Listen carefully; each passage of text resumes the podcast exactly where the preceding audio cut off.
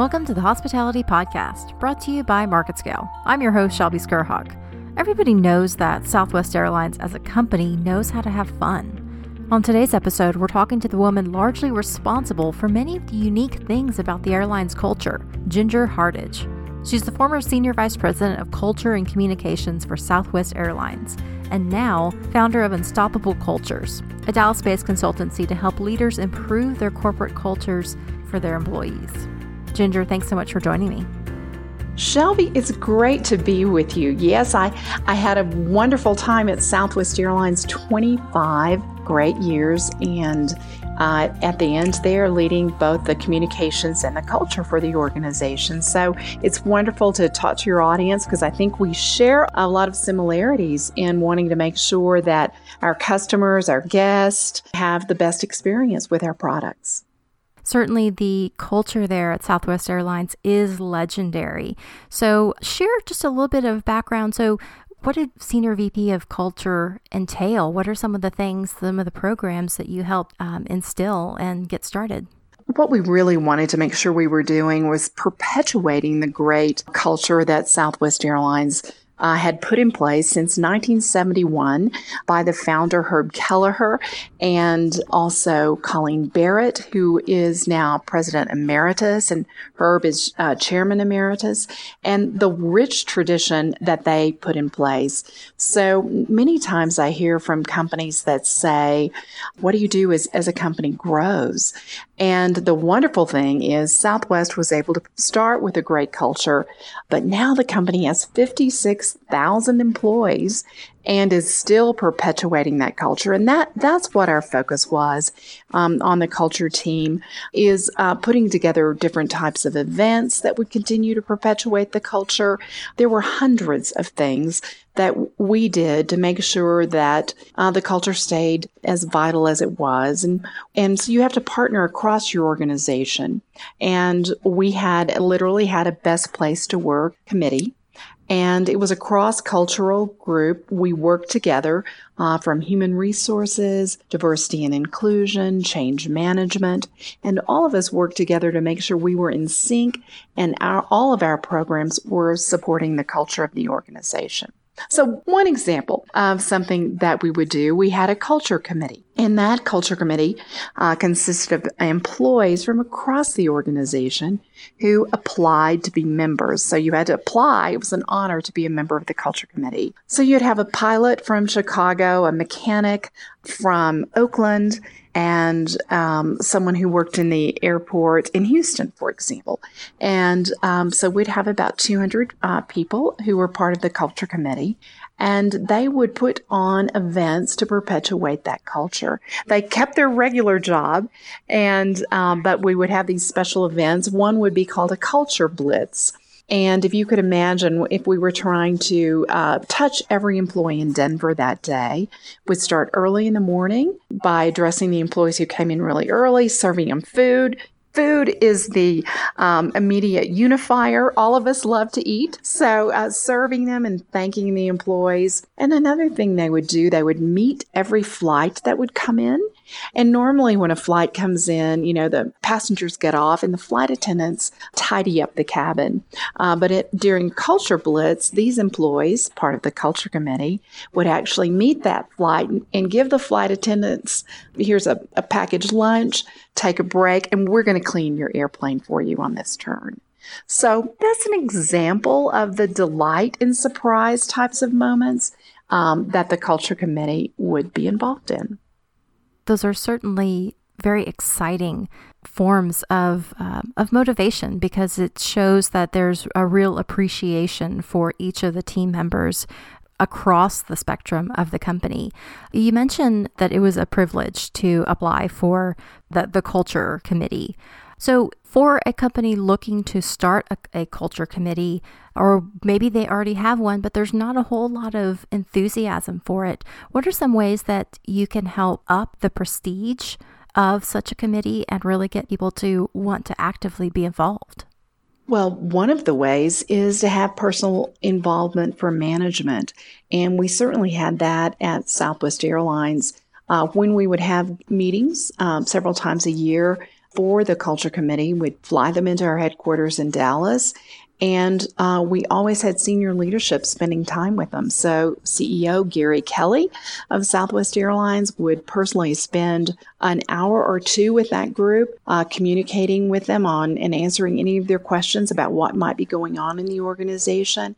Would also make sure that the COO of the organization, or if there was a new initiative, we might have someone from our pilots come in and speak with the group, just giving them lots of access to information, um, making sure that they were authorities on all that was going on in the organization, and uh, really just respecting their time and showing them a lot of respect in terms of the level of information and involvement, because that's what all of us want with all of our employees is to give them the level of information where they can act like owners and represent our company like they were the CEO of the organization and in turn serve our customers.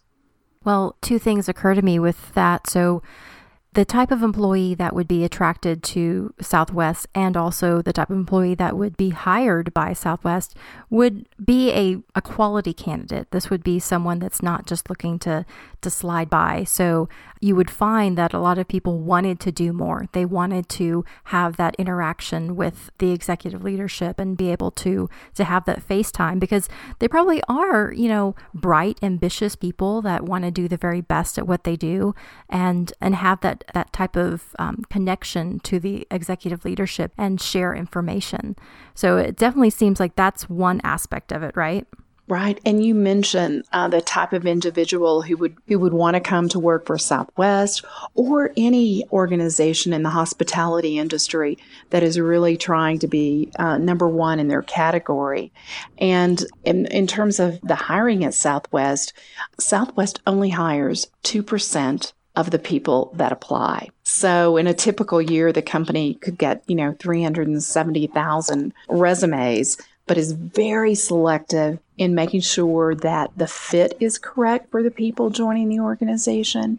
And I think that it, that is key uh, for all of our companies is uh, to make sure that we're bringing in the individuals who are going to match the values of our organization and then train them uh, the most we can and continual training so that we're keeping our uh, skills as sharp as we possibly can. In fact, Southwest even has ongoing initiatives and it's titled hospitality. So, how perfect for your audience is really looking at all of the aspects that make our organizations as hospitable as possible.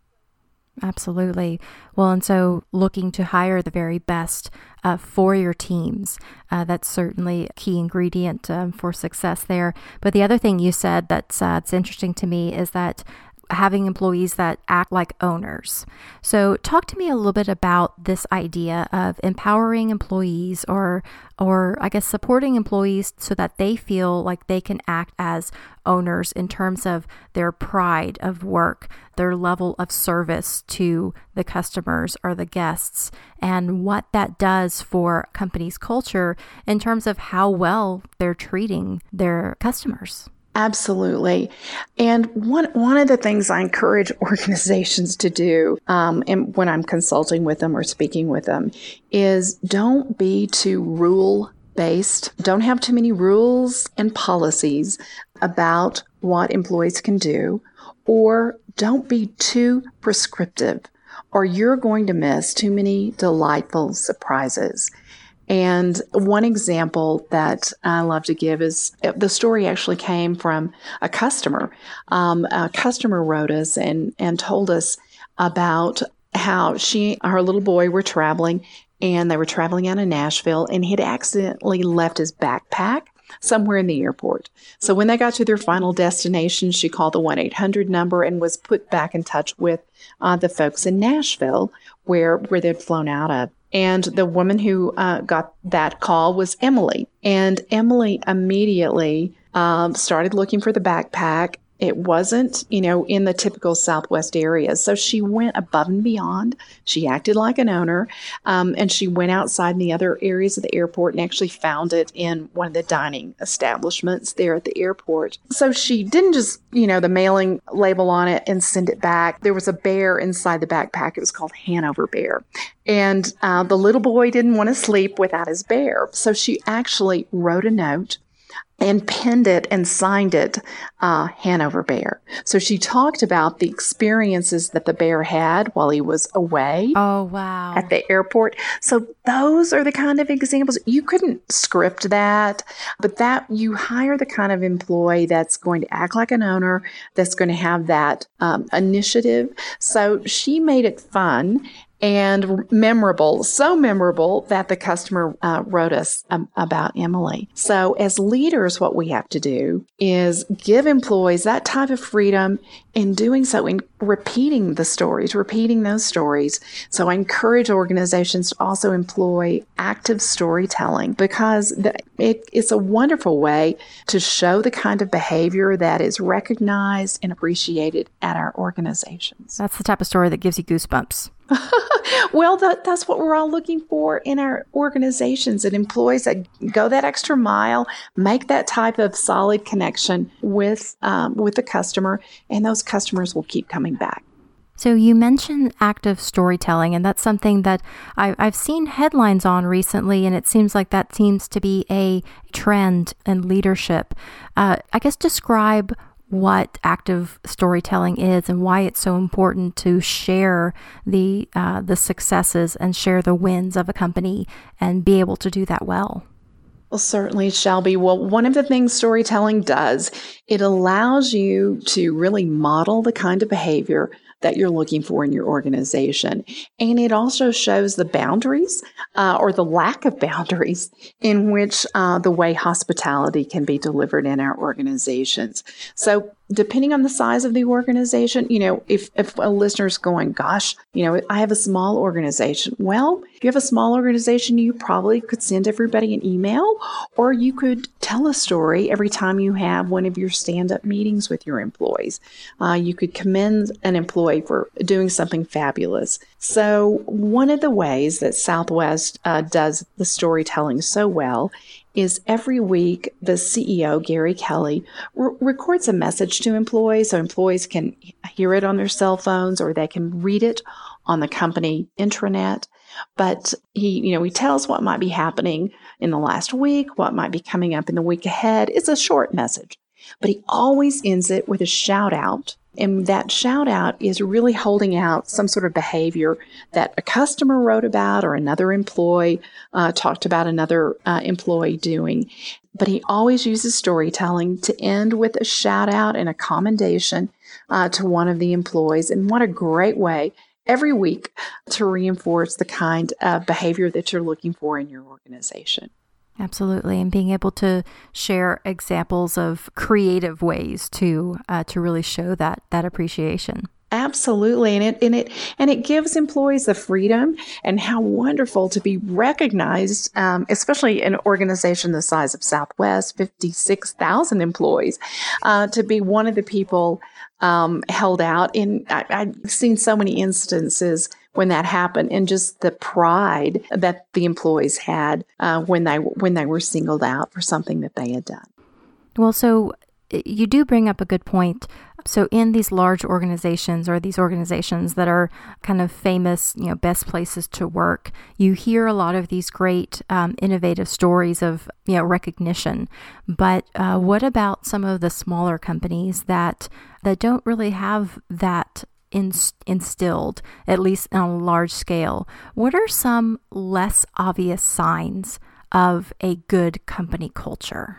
Well, one sign of a good company culture is a low turnover rate. So I think that's what many organizations are seeking um, is to lower their turnover because look at the cost of management time and hiring. Look at the lost cost and cost and training.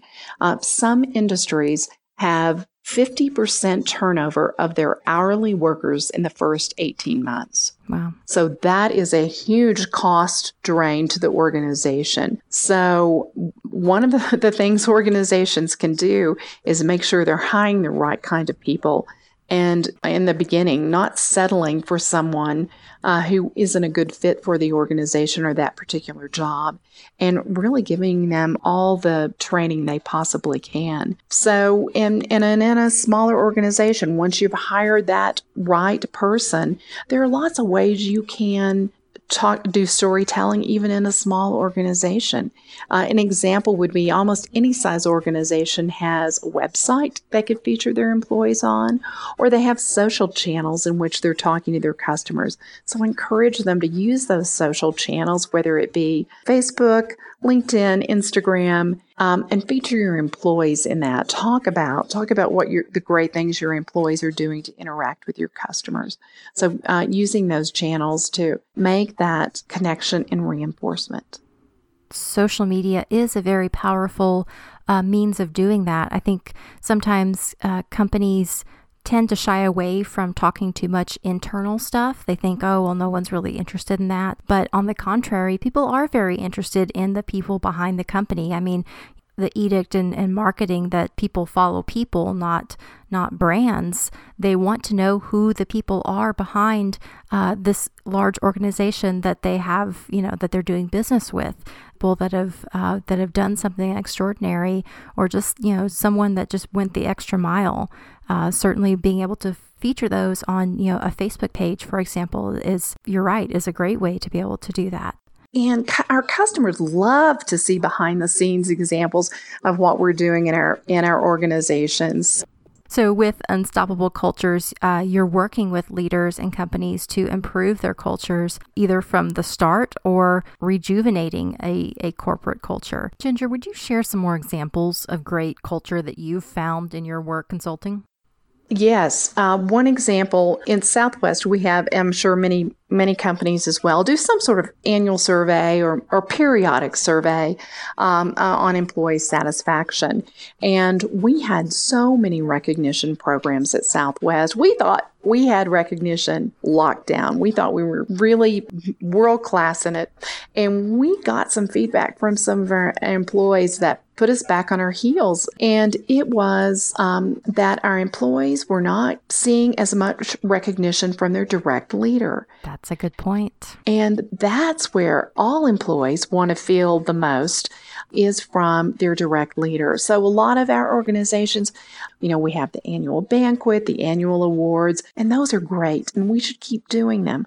But in our organizations, are we equipping our frontline leaders who are the hardest working people in our organizations to be able to recognize um, their frontline workers. So we started a program called On the Spot and gave very simple cards that uh, the leaders, the frontline leaders could give out when they saw someone doing something fabulous.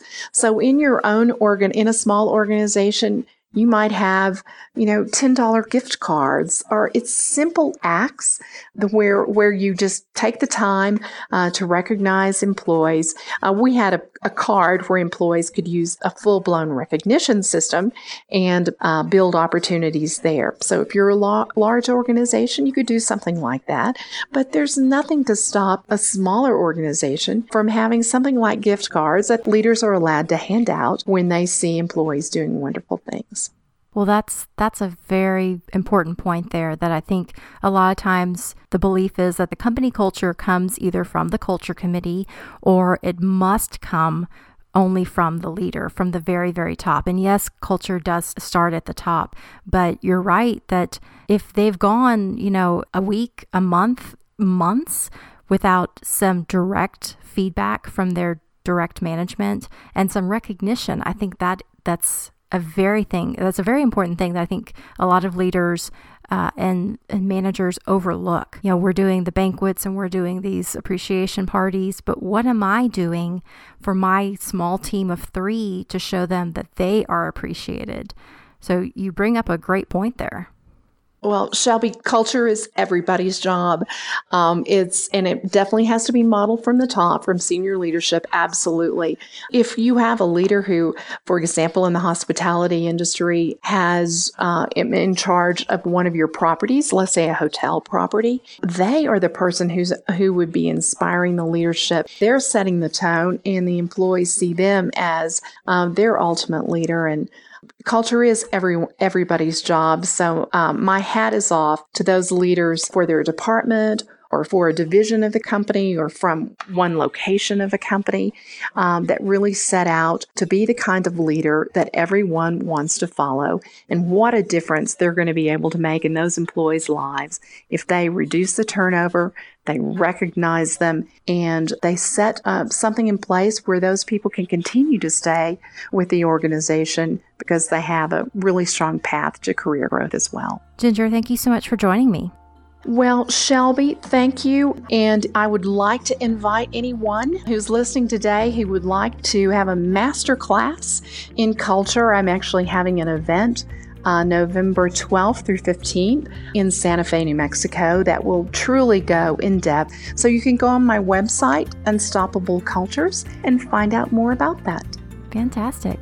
And thanks to you, listeners, for listening to today's podcast. If you'd like to find out more or listen to previous episodes, you can head to marketscale.com slash industries. Subscribe to articles, podcasts, and creative video. Until next time, I'm your host, Shelby Skrhak.